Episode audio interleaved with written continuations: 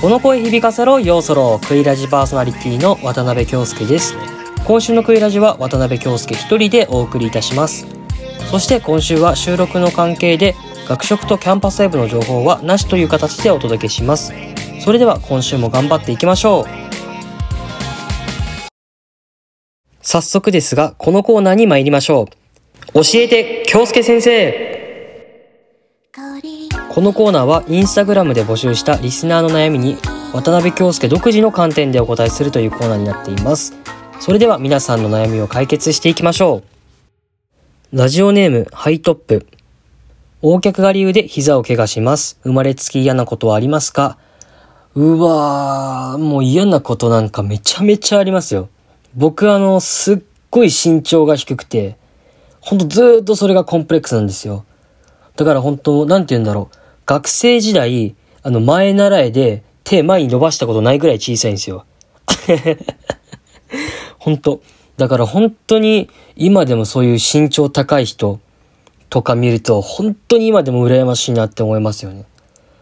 だからもう、履いてる靴ちょっと厚底になりがちとか、いろいろあるんですけど、まあ生まれつき嫌なこと、まあ生まれつき嫌なことは、まあそうですね、まあたくさんあるんですけど、強いて言うなら、鼻の形ですかね。鼻。僕すごい鼻が結構低くて、だからもうすごい高い人に憧れてるんですよね。その、鼻って一番こう顔の中で一番バランス取ってるというか、そんな感じがしてて、だからもうちっちゃい頃はすごい早く鼻高くなんないかなってずっと思ってましたね。続いて、ラジオネーム100キロ先目的地周辺。自分が何者なのかわからない。そうですね。僕もわかってませんよ。自分のこと。そんな多分、もう100キロ先目的地周辺さんが、多分思ってるよりもみんな多分自分が何者か分かってない人の方が多いっていうか、多分ほとんど分かってないと思いますよ。な僕だって今これラジオ、まあ普通にやってるんですけども、普通にただラジオが好きでやってるってだけで、ほんとそれだけのことなんで、もう自分の好きなようになんかやった方が多分人生楽しくなると思いますよ。そんな気にしないで生活していった方がいいと思います。続いて、ラジオネーム恋するうさぎちゃん。私の王子様はどこに行ったら出会えますか？おほー。なるほどですね。これ王子様っていうことは、彼氏のことでいいのかな？うん、彼氏でいいか。まあ、直訳すればどう言ったら彼氏作れますかですよね、これは。そうですね。どうやったら彼氏作れるのか。いや、僕も聞きたいですよ。いや、僕も本当今生まれてもう21年うん。あと2ヶ月して22年経とうとしてますけど、もう未だにもう恋人とか行ったことありませんから。はい。で、まあ、王子様はどこに行ったら出会いますかっていうので、もう出会ってるかもしれないですよ、意外と。その、学生時代とかに仲良かったその男の子の友人とか、意外と今会ってみたら、あれ、この人意外といいかもってなるかもしんないです。なんか、なんて言えばいいんだろう。意外とその中学、高校、大学、まあ社会人ってきてて、その恋愛の価値観って、その本当年齢によってすごい変わるっていうか、もう株価ぐらい変動するじゃないですか。上がったり下がったり。なので、もう前だけ見るんじゃなくて、一回ちょっと後ろパッて振り向いてみたら、意外と、ほんと近くに王子様いるかもしんないですね。本当に。いや、でも、本当にいい王子様が見つけれるように頑張ってください。応援してます。えー、ラジオネーム恋愛マスター。悩みというかお願いなんですけど、顔と性格を何対何で重視するかの正解を教えてほしいです。これ恋愛マスターなら分かってるんじゃないですか？そうですね。顔と性格を何対何で重視するかの正解を教えてほしいです。うわー、難しい。これもう、答えないですからね。もう哲学ですから、言っちゃえば。こんなん。そうですね。でも、まあ、顔と性格何対何で表すかって言ったら、僕は本当7、3ぐらいで顔、性格ぐらいでいいと思ってるんですよね。はい。絶対顔はまず重視するべきです。うん。その顔で、あ、この子可愛いとか、かっこいいとか超えないと、性格って見ようとしないじゃないですか。まあ、しても難しいっていうか。なので、まあ7対3が、まあ正解なんじゃないかなって、まあ個人的な考えですよ。まあそこから、まあいろいろ、えっ、ー、と7対3から6対4、5対5、4対6ってどんどん、こう、その人と一緒になんか遊んでるうちに、こう性格の方をこう重視するような形がやっぱり一番ベストなんじゃないかなって個人的には思いますね。はい。でもまあ、答えとしては、まあ僕は73が正解だと思ってます。えー、ラジオネーム、ハルゴン。自転車のブレーキの音がうるさい。自転車に行ってください。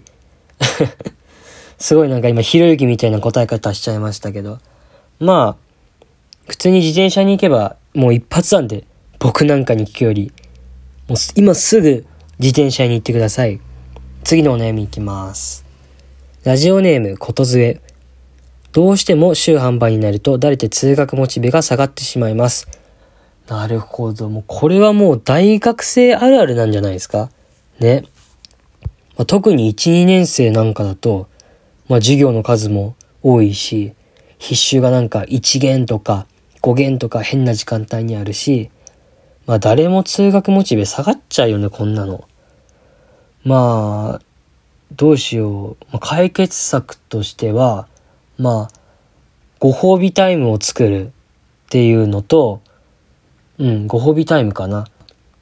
学校行って頑張ったら、なんか、コンビニでアイス買うとか、それぐらいちっちゃいご褒美を、まあ、用意すれば、まあ、少しずつモチベは下がりにくくなるのかなって思いますけどね。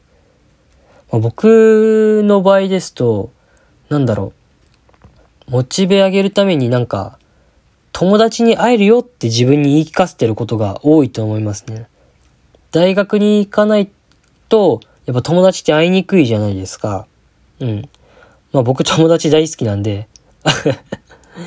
そう。だから、まあちょっと、ああ、やばい、モチベ下がってるって思っても、こう学校行けばあの子と喋れるよぐらいの、ほんと軽い感じでやって、まあ毎日学校に通ってますけどね。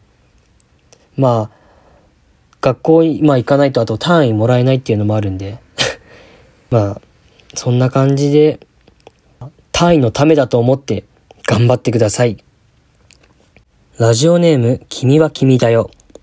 恋愛が長続きしないです。一方的に飽きちゃいます。困ってます。これすごい悩みですよね。なんか、思ったのが、その一方的に飽きちゃうって言っても、なんかこう、いろんな原因で飽きちゃうとかあるじゃないですか。例えば、もう恋愛そのものに飽きてる人とか、と付き合ってる相手に飽きちゃってる人みたいな、まあ大体この2種類だと思うんですよね。で、この君は君だよさんは、まあ、どっちかわかんないんですけど、もしも、こう恋愛すること自体に飽きたなら、なんかしばらく恋愛する期間を置いた方がなんかいいですよね。まあ、この方大学生だと思うんですけども、やっぱり周りがこう付き合うみたい、付き合う、付き合わないとか結構いろいろ見てると思うんですよ。なんか特に大学ってそういう、なんだろう、作らなきゃみたいな風潮すごいじゃないですか。で、そこにまあ流されないで、しばらくこう、自分に向き合う時間を、まあ、作ってあげたらいいのかなって思います。うん。なんか、本当に多分自分の好きなこと、まあ趣味とか何個かあると思うんですけど、最初はまずそっちに熱中した方が、まあいいのかなって思いますよね。まあそれもないなら、まあ新しい趣味始めたり、まあゆっくり旅行に出かけたり、なんか心のリフレッシュ期間を設けた方がいいかなって思いますね。で、もし、あの、その今まで付き合ってる相手に飽きちゃったっていうなら、まあ、それはしょうがないことですよね。そんな飽きちゃうなんて。本当だって、常に新しいことをし続けるのって難しいじゃないですか。まあ、だから、なんだろう。飽き、飽きたっていう言い方をちょっと変えればいいのかなって思いますね。その飽きちゃうっていう考え方を、なんだろうな、安心感に変えてみるとか。そうするとなんか今までその飽きちゃうっていうのが、あ、実はこの人といて一緒に安心してるんだって思える気がするんですよね。だから、飽きるんじゃなくて、そ、えっと、君や君でよさんは、その相手に安心感をそこで持ってたんだって考えた方が、なんか、急に心軽くなりません？まあ、なので、まあ、その、なんだろう、安心感。まあ、結局安心感にたどり着くって言うじゃないですか。結婚、まあ結婚とかしてる人とか見ると。まあ、あとはまあ、もう鉄板になっちゃうんですけども、まあ新しいことをするみたいな。だから例えばお互いの趣味を共有してみるとか、そうしたら意外と新しい発見とか生まれるかもしれないですよ。まあこれから、まあ彼女とかできて、なんか飽きちゃったなーって感じたら、あ、安心感がここで生まれたんだっていう風に言い換えてみてください。それだけで多分だいぶ変わると思います。頑張ってください。えー、っと、これがラストのお悩みですね。ラジオネーム、池さん。好きな人に3回告って3回振られました。まだチャンスはあると思いますか？うわー、難しい。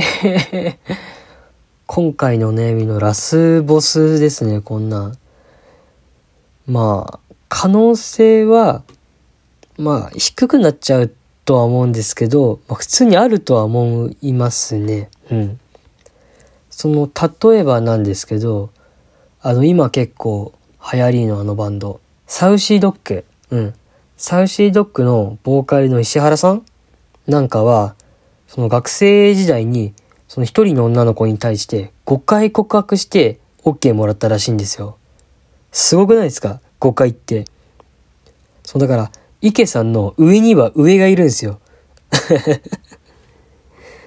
いやー、それでも3回同じ人に告白するってすごいですよね。普通だって1回振られただけで、ああ、もう無理って思う人の方がほとんどなのに、2回超えて3回って。僕自身、この今までで1回も告白したことないんですよ。なんでもう自分からこれだけできる人本当に尊敬します。もう自信持った方がいい。てか、まあ3回同じ人に告白するって、これから先、その人以上に好きになる人現れにくいんじゃないですか。だって、それほどその人とお付き合いしたいって思ってるわけじゃないですか。うーん、なんだろう、解決解決策、マジで難しいな。なんだろう。例えば、その、一回一回断られるごとに、なんか、向こう側からも、いろいろ言われたと思うんですよ。なんか、こういうところがあんま好きじゃない、好きじゃないって言い方あれか。まあ、こういうとこがちょっと違うとか、なんだろう、友達のままでいたいとか、なんかいろいろ言われたと思うんですよ。だから、まずはそこを、まあ、しらみつぶしっていうか、改善して、なんだろう、その人に対してこう魅力的になれるような人になってほしいなって思いますね。っていうか本当に、さっきも言ったんですけど、本当一回も僕告白したことないんで、今度教えてほしいですもん。告白のやり方。もう下手したらもう、インスタの DM でちょっとメッセージ送るかもしんないです。まあ、そんな感じですね。まあ、とりあえず、まあ、言われたことをまず改善して、まあ、4回目の告白、まあ、頑張ってみてください。応援してます。さあ、エンディングのお時間がやってきました。今回の悩み事は以上となります。今回はそうですね、恋愛の悩み事が非常に多かったんですけど、まあ、普通の悩み事にも、ま、答えていきたいと思っています。まあ、夏休み中にもう一度このコーナーを、まあ、今のところする予定ですので、まあ、クイラジのインスタグラムの方をチェックしてみてください。